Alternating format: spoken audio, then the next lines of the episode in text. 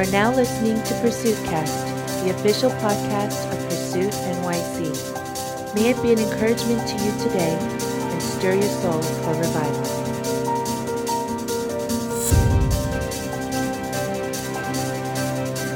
Um, if you guys can turn to John chapter 13, that's where our passage will be. You know, as Pastor Sam says at Pursuit, you know, we're contending and we're really believing in revival. That when local churches and individuals come together, that there's a powerful move of God in this region. Amen. And that revival looks like a spiritual resurrection, individually, corporately, where passion gets reignited. That revival looks like just a reawakening in people's hearts to go after God again. That if you've been living in a place of compromise or complacency, that it's a reawakening to go after God. That revival looks like transformation to those who are hungry and those who are hurting. So if you're in any one of those places and you're here tonight, then you're at the right place because we believe that Jesus is going to meet you where you're at tonight. Amen? Amen. How many of you guys watched Black Panther recently? Wakanda forever, right? Wakanda forever.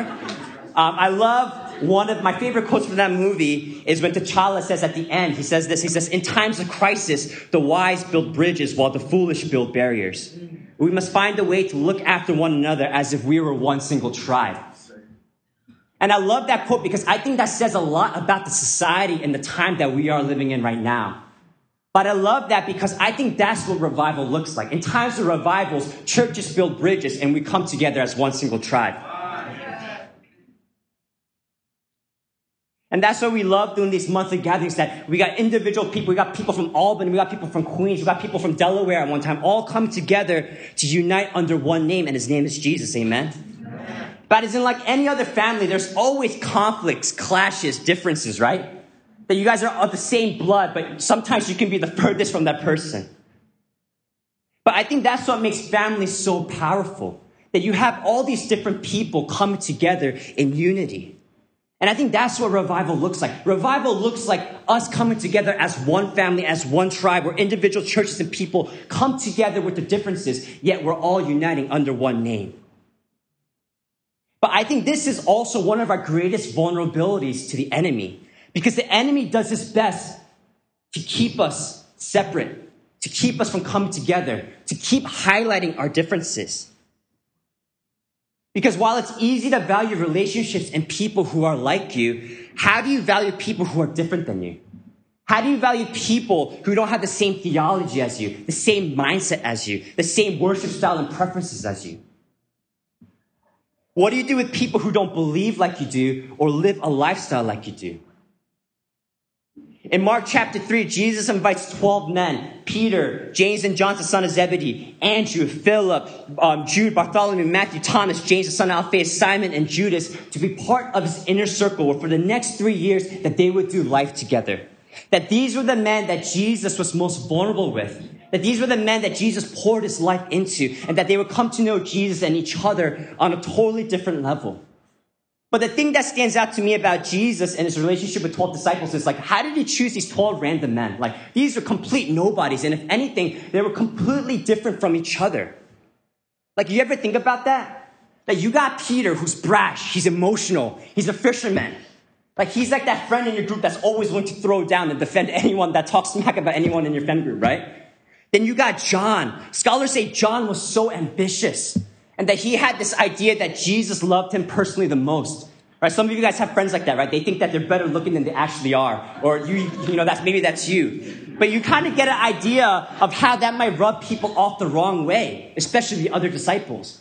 Then you got Matthew, who was a tax collector. And this guy was betraying his own country, working for the Roman Empire so that he can get personal gain. Then you got Thomas, who was a man of doubt and pessimism. And he was all, he was probably all, like questioning Jesus all the time. Like, Jesus, did that really happen? Like, did you really feed the 5,000 right now? He was a man of constant doubt and pessimism. So you can only imagine the differences, the clashes, the conflicts that would rise up when 12 different people come together to be part of Jesus in a circle. And if I were Jesus, I would have chosen the brightest and the best. Or I would have at least chosen people who were similar to me because that would just make my life so much easier. But Jesus showed that the way you value all different types of people and relationships, the way you build revival, the way you build a tribe, is through honor. Turn to the person next to you and say honor. So we're going to read from John chapter 13, verse 1. Now, before the feast of the Passover, when Jesus knew that his hour had come to depart out of this world to the Father, having loved his own who were in the world, he loved them to the end. During supper, when the disciple had already put it in the heart of Judas Iscariot, Simon's son, to betray him, Jesus, knowing that the Father had given all things into his hand and that he had come from God and was going back to God, rose from supper. He laid aside his outer garments and taking a towel, tied it around his waist. Then he poured water into a basin and began to wash the disciples' feet and to wipe them with the towel that was wrapped around them. We're going to skip down to verse 12. When he had washed their feet and put on his outer garments and resumed his place, he said to them, Do you understand what I have done to you? You call me teacher and Lord, and you are right, for I am so. If I then, your Lord and teacher, have washed your feet, you also ought to wash one another's feet. For I have given you an example that you should do just as I have done to you. Amen. Let's just pray before we continue on. Lord, we thank you. We thank you that your presence is here. God, I'm just so excited for everything that you're going to do tonight. That there's going to be healing, there's going to be deliverance, that there's going to be a release of peace and joy, that there's going to be awakening in people's lives here tonight. So, God, as we just learn about how you honored the disciples, Lord, we believe right now that you are in the midst of building a tribe in this region of New York and New Jersey. So we thank you, we love you, and Jesus Christ, we pray. In the beginning of our passage in John chapter 13, the Passover feast is upon them. So Jesus gathers his 12 disciples in an upper room in Jerusalem to celebrate the Passover meal together. Now, after, after this meal, Jesus offers them a bread and a cup. And we know this to be the Last Supper. We know this to be communion, but for the disciples, it meant something different, right? For us, we know that the bread signifies that his body will be broken. For the cup, we know that that signifies his blood being poured out. But in that day, the bread and the cup meant something very different. For the bread in Jesus' time, Rome ruled the world. And at this time, Caesar Augustus was in charge, and he was a powerful, oppressive, and evil emperor. And, and, but to make people like him, he would go into these cities and, and host these massive gatherings called bread and circus. And he would break bread and give it to the common people. And by doing so, he was saying this. He said, I am your king. I provide for you. I sustain your life. I am your savior. But here is Jesus offering bread. And the disciples know that by taking his bread, that the disciples would be declaring, I, that, that Jesus, you're the king that you're the bread of life, that Caesar no longer provides, but you do. So this was a revolutionary act.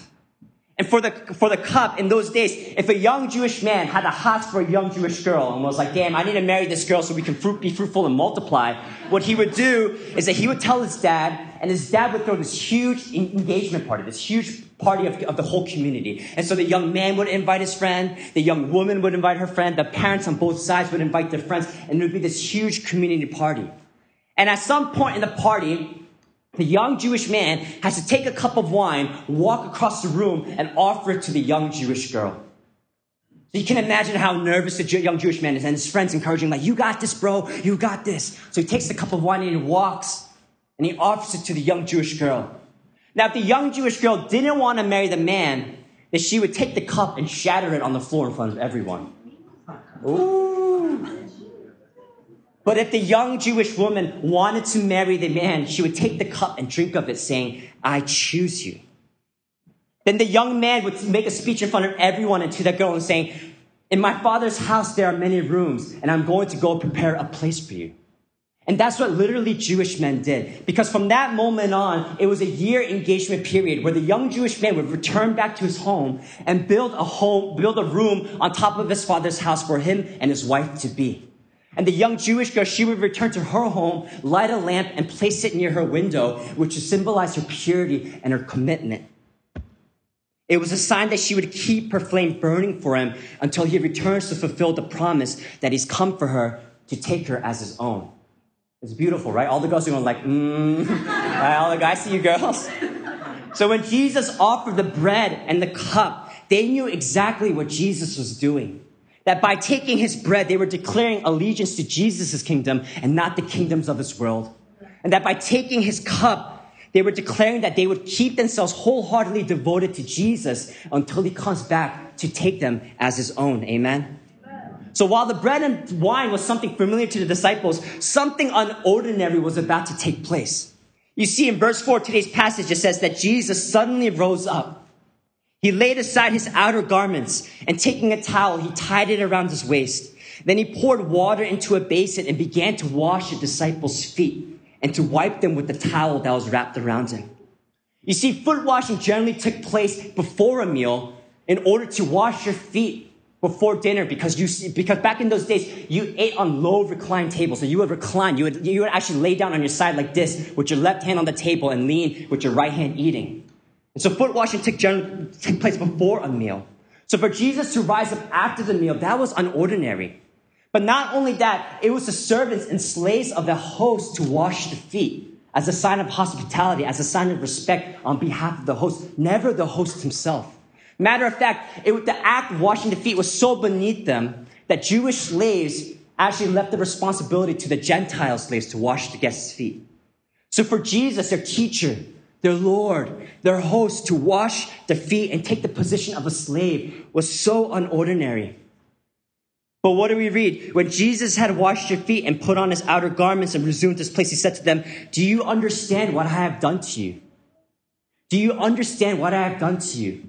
In these last few hours that I have remaining with you, I could have taught you something. I could have performed a miracle. But here I am washing your feet, showing you this principle called honor. Out of everything Jesus could have done in his last remaining hours, he actually washes the disciples' feet. In Greek, the word for honor is timia. And as a noun, it means valuable, it means precious, it means weighty. And as a verb, it means to value, to esteem, to favorably regard. And therefore, societies, you know, we honor the elderly by bowing down to them, or we stand up in the presence of like a president or a king. Because we're saying that, hey, we recognize the worth, the value that's placed upon your life. But the way that the world honors and the way that the world, Jesus, the way that Jesus honors is remarkably different. In the English dictionary, honor is defined as this a recognition of merited respect. A de- definition of merited respect, meaning that honor is something earned. You see, in the world, you have to embody certain virtues and attributes, whether status or wealth, that the society values in order to be deserving of respect. Like you have to fit a certain mold. And if we're completely honest, we operate in the same way, in our own personal way, when it comes to people. We measure them up and we say, oh man, you're not worthy of my time. You're not worthy of my respect. You're not worthy of my love. You're not worthy of the best and important qualities of myself. We function the same way that the world does. But when Jesus washes the disciples' feet, he showed that honor is defined as a recognition of kingdom value and significance. Of kingdom value and significance. That you don't have to earn it. Just the sole fact that you belong to me and my kingdom makes you worthy. And let's be honest, there wasn't anything noteworthy that the disciples did for the past three years to earn Jesus' respect, love, and honor. Matter of fact, in just a few hours, one's going to betray him, another's going to deny him, and all the others will flee from him. Yet by taking on the position of a slave and washing their feet, Jesus treated them with the utmost respect as his honored guest. That he saw them as his honored guest. How many of you guys know that in the Bible, whenever sight is mentioned, it's never just physical, but also spiritual? That's why in Matthew 9, it says that when Jesus saw the masses of people, he had compassion for them because they were like sheep without a shepherd. Meaning that when Jesus looks at people, he sees us for truly who we are. All the mess, the brokenness. But there's a flip side to that same coin. Yes, when Jesus looks at us, he sees us for our worst, our brokenness, our shame, our failures, and our mistakes. But he also sees us for the best. Our potential, our strengths, our dreams, our courage, and our wholeness. That when Jesus looks at you, he sees a full snapshot of everything you are. And when he looks at our worst, he shows compassion. But when he looks at our best, he shows honor. Amen. So in the first century Jewish culture, it was every Jewish boy's dream to become a rabbi, a teacher of the law. Right? That was what everyone dreamed of hoping to become. And you would need to pass multiple tests. Like you would need to memorize the first five books of Torah, like completely. And then you would need to pass other things and memorize other things. And eventually you would become a rabbi when a, when a, when a, when a rabbi would take you under his wing and choose you to be his disciples. But the fact that the disciples are fishing, they're doing other family businesses when they're first introduced in the gospel means that they had failed in the pursuit of becoming a teacher of the law. But here comes Jesus, a teacher and a rabbi, and he specifically handpicks them to be his disciples. So you can imagine how ecstatic they were.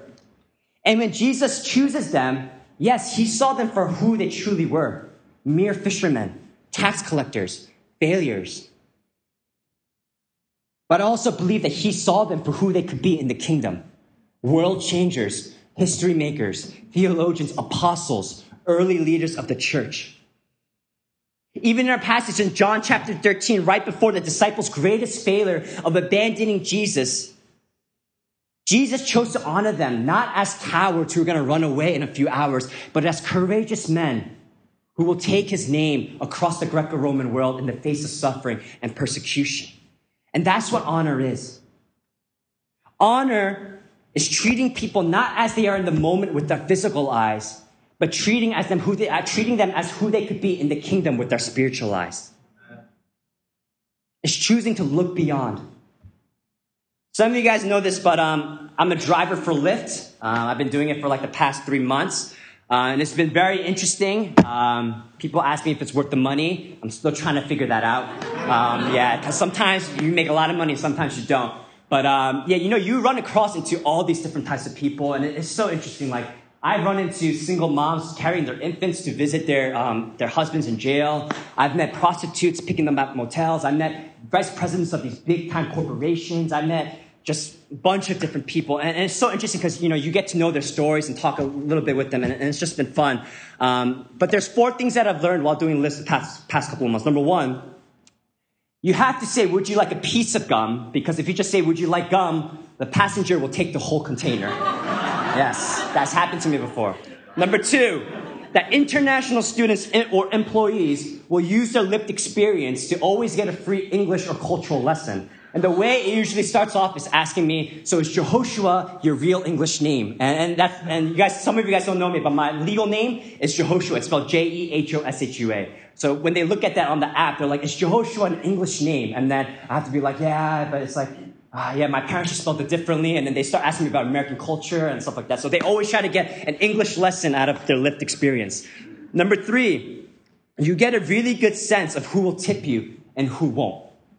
So when I first started Lyft, you know, I wanted to get a good rating. So whenever a passenger would get into my car, I would offer them water, I would offer them gum, I would open, I would get out of my car and open the door for them. But after a couple of times, you realize that you're not always going to get the tip giving the best service. So I'll be honest with you, and this is, I know this is messed up, but out of my own personal judgment, I would offer these extra services only to people who I thought would give me a tip or who are deserving of my services. I know it's messed up. But you know, when I would drive up, if I see the person, I'm like, oh, this person looks like he'll give me a tip. I'll go all out for them. But if not, I'll be like, just get in the car. Come on, I gotta, I gotta grind here. I gotta grind. Gotta make some money. But I remember the Lord confronting me about this because I remember one time He asked me, Josh, what does honor look like while doing Lyft? And I'm like, God, I don't have time to think about what honor looks like while I'm doing Lyft. I'm trying to make money here, God. But I feel like God coming, you know, He gently rebuked me. He says, Josh, Honor looks like treating every person who steps into your car as the most important and significant person in your life. Regardless of whether they give a tip, regardless of whether they deserve your service or not. It's the fact that you represent me. And I treat everyone with the utmost importance and honor. So would you do the same? So the fourth thing that I learned about doing Lyft is honor is a characteristic of God. And because I'm made in his image, it's also a characteristic of myself to find the gift, the wonder, the potential, and the best of other people before me. Amen? It's part of our spiritual DNA to honor other people. You know, Bill Johnson, a pastor, uh, I know you guys know Bethel Church in Redding. He says this, we don't honor others because they're honorable, but we honor others because we're honorable. Let me say that again. We don't honor others because they're honorable. We honor it because we're honorable. It's part of who we are. That we have the power to act, speak, talk. That doesn't depend who's before us or how they treat us. That we always have the power to treat the people before us with the utmost respect and integrity. Amen? You know, one of my favorite stories on honor is King David in 1 Samuel 24. And at this point of the story, King David is exiled. He's banished from the kingdom because Saul, you know, he's mad and crazy at this point. He's trying to kill David. And there comes a point where Saul is chasing David and he has to go use the bathroom. So he steps into a cave to take a leak. And lo and behold, David and his men are in the same cave as him. And so David's men are excited. They're like, this is the day. This is the day where our suffering will end. Because if you kill this mad king, then we will all be free men once again. And so David creeps up to Saul while he's using the bathroom. And instead of killing him, he does actually something very interesting. He, he, he, he gets his knife and he cuts off the corner of Saul's robe. Now, for some of us, we're like, what the heck? What's the importance of that? But the thing is that you have to understand that in ancient Semitic culture at this time, at the end of king's robes, there were these things called tassels right? And you have a bunch of tassels at the end, and they were dyed in purple. And purple was a very rare and expensive dye at the time. And so this tassel and this robe would signify a king's royalty, a king's worth, a king's value, a king's honor. So for David to go to King Saul and cut off the corner of the robe, David was aligning with the world system and saying, I'm not going to honor you because you're not worthy of my respect. I take away your king's royalty. I take away your honor from you. You are not worthy of my respect. But immediately after he does that, scripture says that David's heart struck him because David immediately realized that what he had done, what he had just done to Saul to dishonor him was a very act against the Lord. And so David says, the Lord forbid that I should do this thing to my king, the Lord's anointed, to put my hand against him, seeing he is the Lord's anointed one. So he runs out of the cave he bows his face to the ground and he calls after King Saul and he says, My Lord, my King. You notice he doesn't say, You murderer, you madman, you crazy person, but he shows the sign of respect to the very man who's been ruining and destroying his life with these years. He's able to still call after him and honor him and say, You're my Lord, you're my King. Because David knew that no matter how Saul treated him, that David he had the choice, he had the power to honor him regardless. You see why honor is such a powerful thing. It's not dependent on whether the other person earned it or not, or how they act towards you, that you have the power to treat them to their utmost highest. And David also knew that the way he treated Saul reflected how he valued the Lord himself that what I that what I had just done just done was an act against God Himself. Because remember, at this at, during this time, kings were chosen by God. It was viewed that kings were chosen by God. That kings represented God Himself. So the fact that David dishonored Saul meant that he dishonored the Lord. You see, the foundation or starting point of honor is our value for God. That's why in Ephesians 5:21, Apostle Paul says this. He says, submit yourselves to one another out of reverence for Christ. Out of reverence for Christ, meaning that when we submit ourselves to other and honor them, it's not dependent on the other person or whether they earned it or not, but it's dependent on whether we really value God. Because everyone is made in his image, and therefore everyone deserves honor. Do you know what happens when you don't have a value for God? You get someone like Friedrich Nietzsche. You guys know who Nietzsche is? Friedrich Nietzsche, right? He was a 19th century secular philosopher who believed in nihilism. And nihilism believes basically states that religion and God is dead. Right? That's why we get that famous phrase, right? God is dead. He believed that love and compassion were just Christian sentimentalities. And the only thing that mattered in the world was power. Therefore, according to Nietzsche, the problem with the world wasn't evil, but it was weakness. And therefore, Nietzsche, he despised the weak, the disabled, the woman, elderly, the humble, the broken, the sick. And in his book, he writes that the, all these people are parasites to society. And some of you guys might be thinking, wow, that, that sounds awful familiar. That sounds like Hitler. It does sound like Hitler because actually Hitler was influenced by Nietzsche. And he would make his troops read his book every time they went out into battle. So when we don't have a, a value for God, this is what it can lead to. So whenever we have opportunity to treat other people, we can either choose to align with the kingdom of light and treat people with the utmost honor, or we can choose to align with the kingdom of darkness and treat people how Nietzsche would. Perhaps that's why Jesus was asked, when Jesus was asked, what the, what's the greatest commandment in the Bible? Jesus says, number one, love your God. And number two, love one another, right? Number one, love your God and love one another. And that these two commandments summed up the law, the entire law. That our love and value for other people is dependent on how we first value Jesus. How we approach people shows and reflects how we value Jesus himself. That's why in Matthew 25, Jesus foretells how the final judgment will go. That he says that he will separate the unrighteous to the left, and he will separate the right, the righteous on the right. And to the righteous, he'll tell them, "You are blessed because you fed me when I was hungry. You gave me water when I was thirsty. You visited me when I was sick and in prison." And the righteous will ask Jesus, "Jesus, Lord, when did we ever see you hungry? Lord, when did we ever see you thirsty? Lord, when were you ever in prison or sick?" And Jesus simply says, Whatever you did to one of the least of my brothers, you did unto me. Whenever we value another person through our speech, our act, we're doing it unto Jesus himself. Amen. We're doing it to Jesus himself.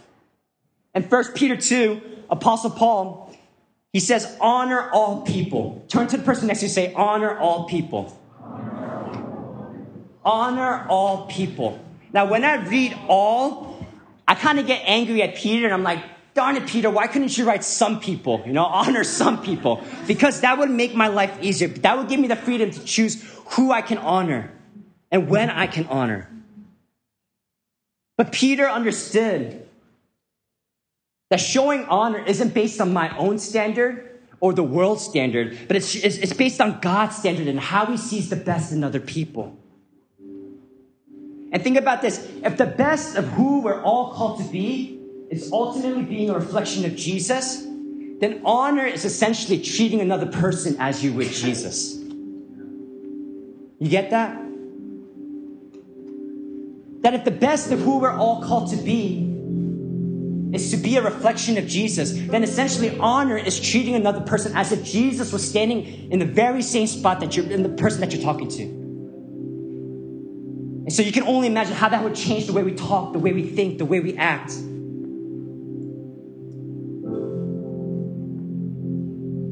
Kris Vallotton, one of my favorite pastors, he says this Honor is finding golden people. But for some people, you just have to go through a lot more dirt until you find the gold. Honor is finding the golden people. Sometimes you just have to go through a lot more dirt to find the gold in some. In 2014, 2015, um, after college, I decided to serve as a year missionary um, in Ivory Coast, Africa, at this Korean church.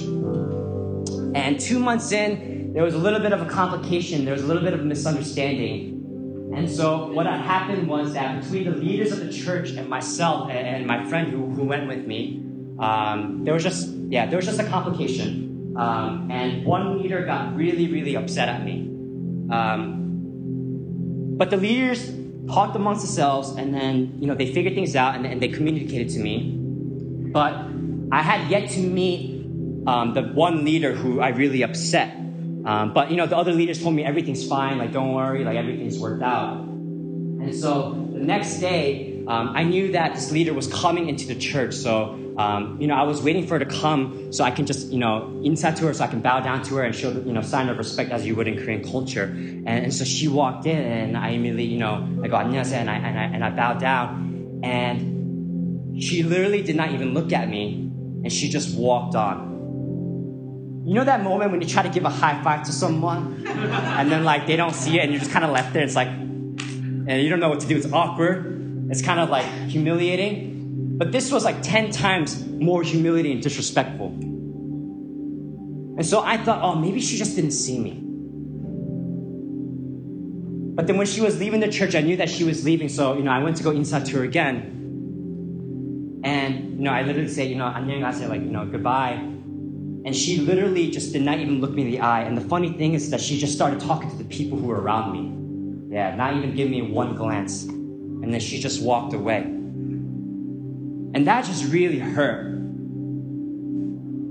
And, and I was in a question, I was like, God, like, how can how can this person be a leader in the church? Like, how can she, how can this person hold the title of leadership? God, how can I continue honoring this leader? if I'm going to be constantly left to be out in the cold and the fool like that. But one of the things that Lord really spoke to me and brought up is 1 Peter 2. After Peter says, honor all people, he says this Servants, honor your masters with all respect, not only to the good and gentle, but also the unjust. For this finds you favor. It's easy to honor people who are like you. But God says to honor all people your coworkers, your boss, your family members, your children, your leaders. And this isn't to punish you or to simply make your life difficult, but it's so that God will promote you. Because if you know how to honor people, then God will bring you favor and honor you into his seat of honor. So for the following two, three months after that, you know, I just constantly had to die to myself and like whenever she would enter into the church, I would be like, oh, I don't want to do it, I don't want to do it. But I knew that I had to honor her and that this was something that God wanted me to do. So, you know, I would use that to her. And some days, most days actually, um, you know, I, I would treat it as non-existently. And some days I got lucky, you know, she said hi to me.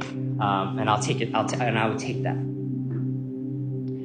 But through this constant showing of honor, you know, things eventually started changing. And, and by the end of our trip, you know, we were reconciled and I could see the value, the gold in her. Why she's in the position of leadership that she is. Why God, God called her to be who she is and where she is. And matter of fact, today, she's actually my financial support to pay for half of my seminary tuition. Honor can even change enemies and bring you favor. So, how can we honor frustrating coworkers, annoying bosses? How can we treat them like Jesus? How can we honor the difficult person who rubs everyone off in the wrong way? We treat them like Jesus. How can we honor leaders in the church that we don't necessarily agree with? We treat them like Jesus.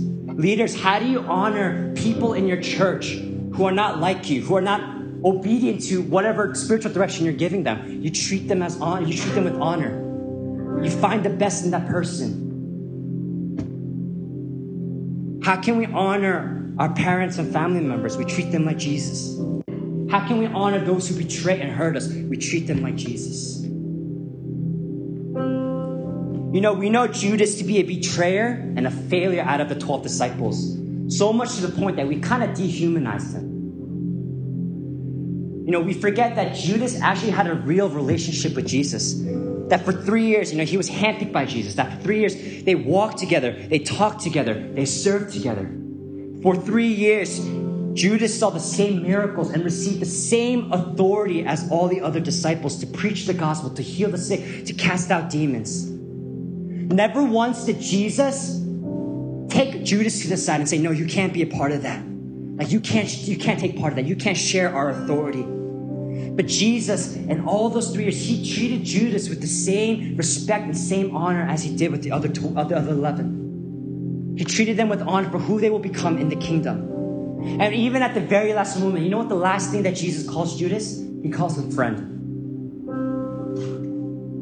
And if there was ever a time for Jesus to tr- treat Judas differently without honor, it's our passage here in John chapter 13, just a few hours away from the betrayal. Jesus could have excluded Judas from this last meal between friends. Yet Jesus still offered Judas the same bread and the same cup to drink as the others. Jesus honored his betrayer. You know, when you think about the Last Supper, you know, we get we think of like Michelangelo's painting, right? You guys know Michelangelo's painting of the Last Supper? But that's not how that's not how the actual Last Supper was. I have a picture up here. The Last Supper will come up. The Last Supper was actually eaten on that kind of table, in that ovation. And you would, you would eat lying down on your side, as I explained before. And Jesus, because he's the host of this meal, he would take his place right there in the middle as the host of the meal. And to the very right was John. And John was in the position of the best man. And he was in that position because if you know if they needed anything from the kitchen, the best man would go and just bring anything. That if there was someone who came into the house to just attack and have hostile intentions, it was the best man who would stand up and protect the host. But you notice that Judas is sitting on the left. And while the right side is the position of the best man, do you know what the left side is? The left side is the position of the most honored guest in the meal. The most honored guest. Some scholars say that Judas took the position for himself. But whether, whether Judas took the position for himself or whether Jesus gave it to him, in the end, Jesus let him take that spot because he wanted to show that this is how far you go with honor in the kingdom. That you would give the most honored spot to the man who will betray you after three years of pouring your life into him. And so it says Jesus rose up. He laid aside his outer garments and taking a towel tied it around his waist and then he poured water into a basin and began to wash the disciples' feet, starting with the most honored guest of the meal, Judas himself. And with every rinse of water and with every part of the towel, Jesus looked at Judas and was saying, I still choose to honor you, even though I know you will soon betray me. You're still my friend. And I feel like that's what the Lord wants to do tonight. I feel like the Lord wants to let you know that despite your failures, despite your shame, despite your mistakes, that He wants to give you the seat of the most honored position because He values you. He values you. You are valuable and significant in His kingdom. You know, these past few months, I've been dealing with a lot of shame, right? And the opposite of honor is actually shame. In the Greek, it means to treat as ordinary, treat as common, to treat as insignificant and worthless. And I feel like tonight, the Lord wants to break off shame in His name. Amen? Shame says that you're not blank enough. And just with that statement alone, right now, you guys can immediately fill in that statement. I'm not good enough. I'm not good looking enough. I'm not smart enough. I'm not significant enough. But Jesus wants to let you know that He honors you as His child that He honors you as a son and His daughter, that you are valuable and you are significant. Amen? So at this time, can we rise? And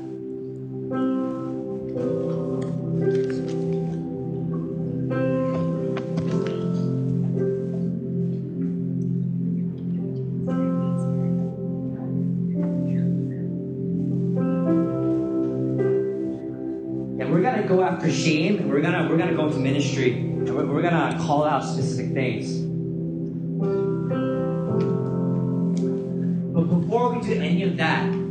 I feel like Jesus wants us to honor him first and foremost. To see him for who he truly is, to give him the worth, the respect, the honor that is due unto the King above all kings. In Matthew 10, Jesus visits his hometown of Nazareth again, and he starts teaching. And the people are amazed, and they're like, Isn't this Jesus? Isn't this Joseph's son? Isn't this Mary's son? Don't we know his brothers? Don't we know his sister? And because of that, they took offense at him. Because they, because they just couldn't honor Jesus for who he was as a son of God. And Jesus says that because of their unbelief, because of their lack of honor, that he couldn't do any miracles in that place. And so, so he left. And so, first and foremost, I feel like the Lord wants us to give Jesus all the honor and respect that he's due. Because I want to see miracles happen tonight, amen? amen? I want to see us encounter Jesus in new, deeper ways, amen? amen? I want us to see deliverance and healing that's in His kingdom. But before we can see those things, that we have to first give the honor that is due to the King above all kings, the Lord above all lords. So at this time, let's just start lifting up our voices and giving him all the honor and respect. Let's not hold back. Let's not hold back because the, the, the, they, they just couldn't honor him for who he was. And, and they missed out on the miracles, the healings, the deliverances, the love that he wanted to bring. And I don't want us to miss out tonight. I don't want us to miss out tonight on what Jesus wants to do. So come on, let's just lift up our voices